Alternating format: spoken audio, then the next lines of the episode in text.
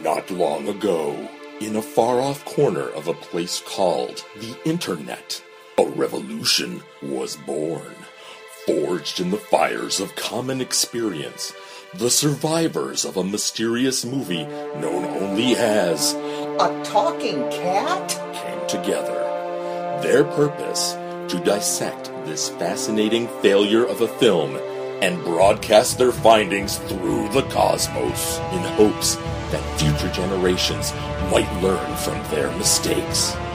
Some would call them heroes, others would call them mad, but despite the grueling road ahead of them, the group would take up this Sisyphean task and become a talking cast? They adventurers, sinner as a savior's or Are they demented, love the punishment? I can't be sure. But one thing I do know is that the mission here to force to make you laugh so hard that you'll be pissing on your kitchen floor.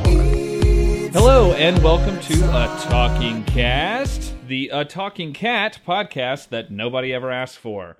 I'm your host today, Josh, and with me are Martin. Hi. And Gigi. Hello. And we're going to talk about minute 26 of A Talking Cat. So, obviously, not a lot happens uh, in this minute. I'll go through kind of a synopsis really quick of um minute 26, and then we can just kind of go from there. Basically, prior to this, the cat Duffy has revealed himself to Tina and spoken to her, and she's gotten all freaked out and run outside, and that's where our minute begins. And uh, she sort of has been yelling at Trent, who's been working on that fence forever. And you know, he he responds that he didn't do anything, and she sort of runs off, and and then um, runs into her mother, and who asks her what's going on, and she keeps looking for the cat, and her mom says that you know he left when you started yelling, and asking her again what's going on, and and she very cryptically says, "Ask my brother," and.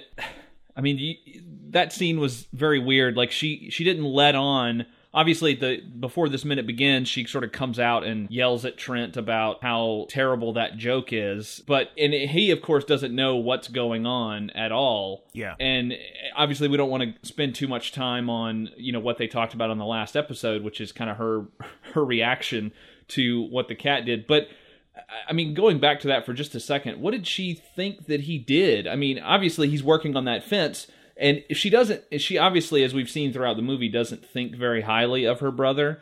So how would she expect that he somehow made a cat talk? Well, I don't know puppets. I don't know. I was just gonna say I don't know. She she sure seemed I don't know in the min, in the moment she sure didn't seem that surprised really that the cat was talking. She was oh yeah you're the talking cat yeah whatever and yeah I don't know. She just people seem to take this cat talking in stride a lot more than I would I guess. right. And then of course mom seems to be angry that this stray cat has wandered in and now that her daughter has chased it away you know it's like yeah, yeah. She's like he left when you started yelling and slamming doors. Like, you know, she's sort of she's sort of almost mad at Tina. Like, oh, you made the cat leave. this cat that I haven't seen except for like 10 seconds now. So I mean, eh, you know, very very odd, very odd uh, sequence, and and then you know she goes to her she goes to her bedroom with her laptop and talking to no one. You know, is like ah whatever Trent.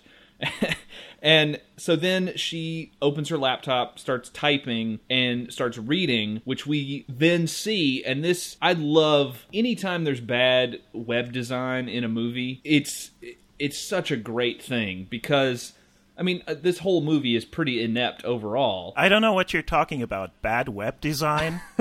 it's it's. I mean, haven't haven't it- you been haven't you been to one of those um, tech news sites that have all their articles in um, all caps, copperplate, bold? exactly. Yeah, Those are the best like, kind. uh, Like it, it looks like someone went into Microsoft Word and laid this web page out, but they didn't lay out a web page. They just designed something that they thought would be visually striking, and then saved it as an image, and then just put it on, like just had her view that on her on her laptop as she was as she was going. And she takes so long to read that relatively short little bit of information.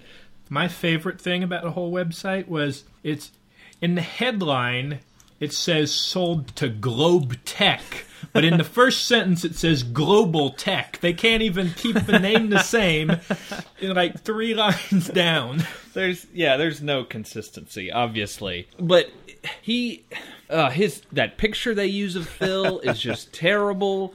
And I mean, how did Co- I mean, how did CodeMonkeyTimes.com get this exclusive report? I mean, the uh, the photo they use on the website, uh, quote unquote, is weird. Not not just in that it is a bad photo, but also in that it looks as though um, it's cut out of a larger photo. So um, it looks a lot like they cut someone off just to the left of him, or.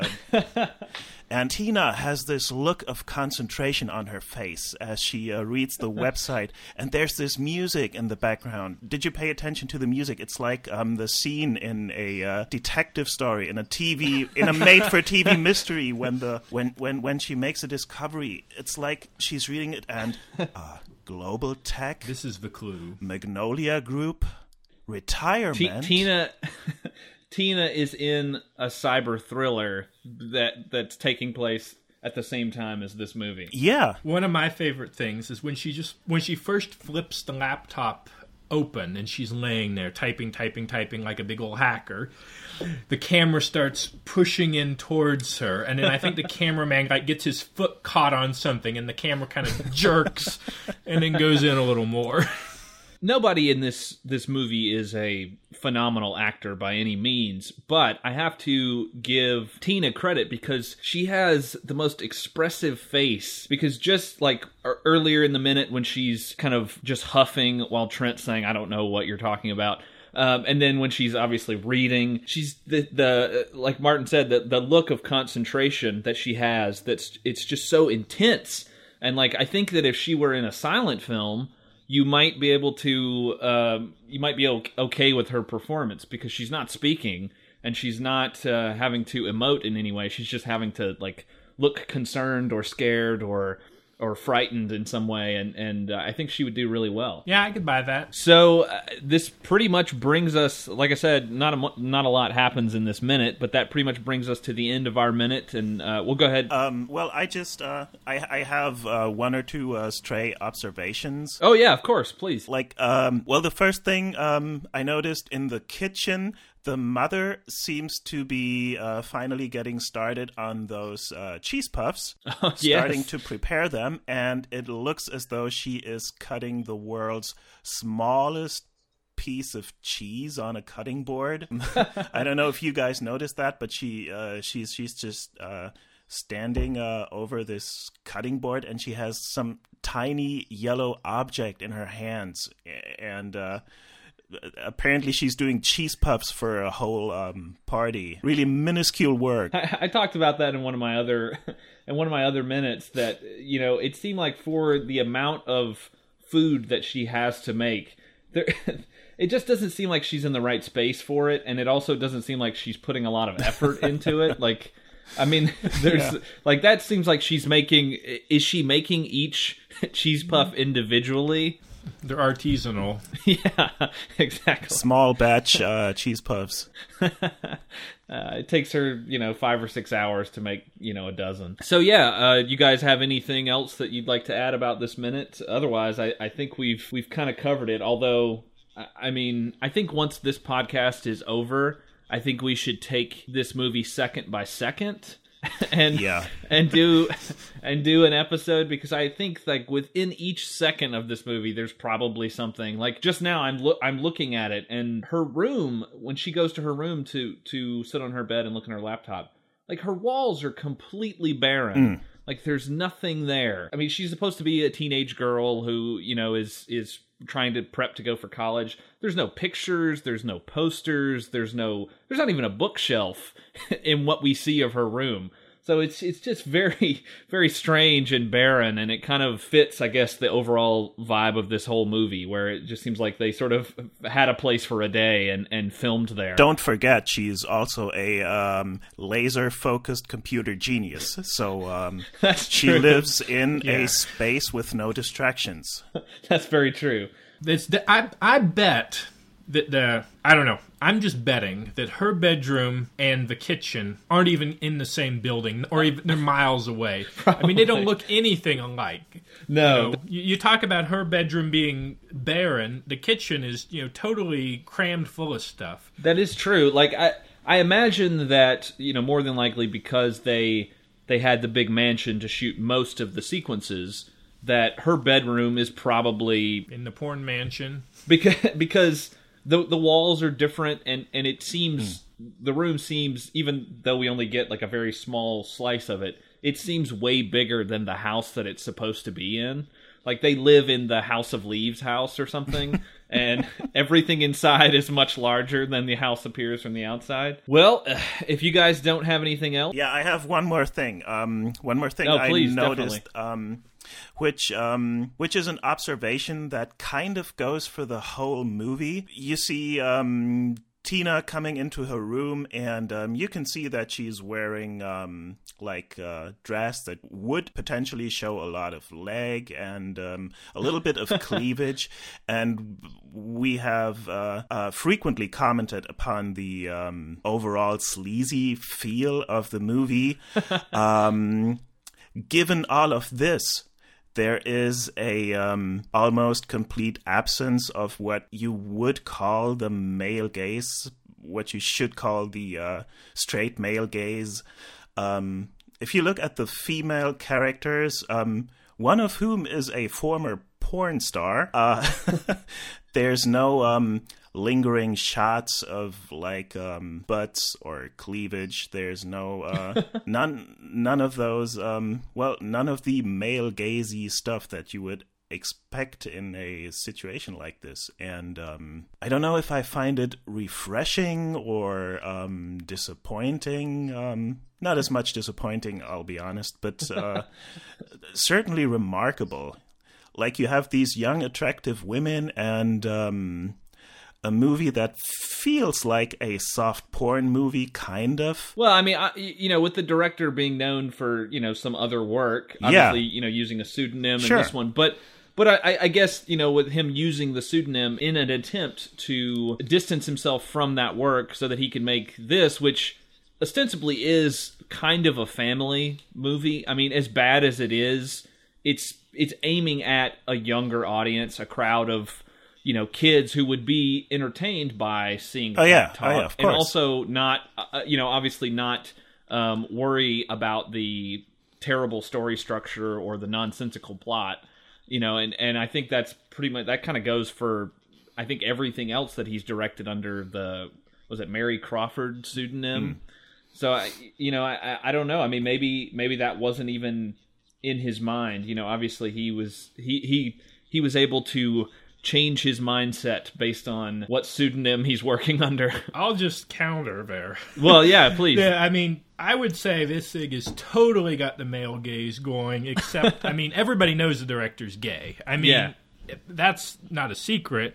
If I don't know if he's the guy shooting the camera, but he doesn't care about the ladies there. It's all about the two guys for him. Yeah. fair enough I mean, just yeah. Yeah, just skip ahead to the, the swimming scene, and you're gonna. Exactly. That's very true. Very true. The male gaze is is directed at a in a different direction than what we might traditionally expect it to be directed. Yeah, the scene with the two guys that that has the um, objectifying gaze in spades. Um, whereas if you watch uh, even most children's movies, even movies made by women uh, in a uh, conventional fashion, y- you have that gaze and. Um, in, in this movie, the uh, camera seems almost uninterested in uh, all those uh, female bodies, which is unexpected and um, certainly adds to the movie's unique quality.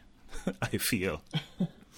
yeah, I would I would agree. Oh, I got one thing I just happened to think of. I did notice uh, regarding their uh, their stupid fake website. I thought it was a nice touch that. Well, first off, they broke the. Uh, you know, they got two serif fonts going, but they're also both in like your default Microsoft bundle. They're like within the top five that will show up for you. So, Yes. th- not even caring enough to scroll down. Yes.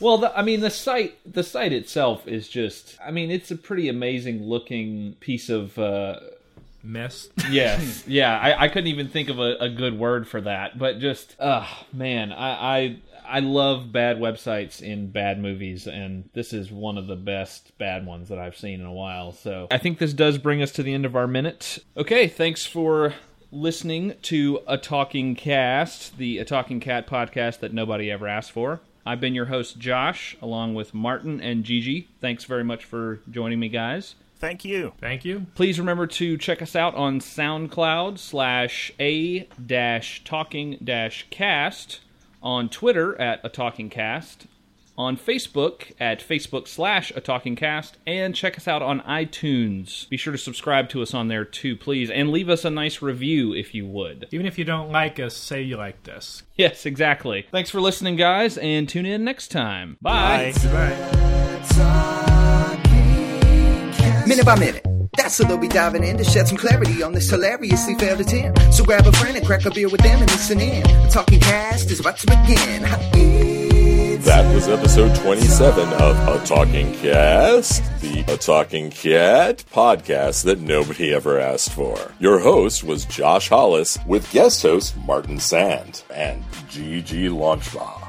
Edited by Darren Husted. Music by Casey Trimble. Voiceover by John Kovaleski. Artwork by Josh Hollis. Executive producers Sarah Cantor and Darren Husted. Copyright 2015. All rights reserved. This podcast is not affiliated with Rapid Heart Productions. A Talking Cat is owned by Rapid Heart Productions. No infringement is intended. Rest in peace, Abby Randazzo.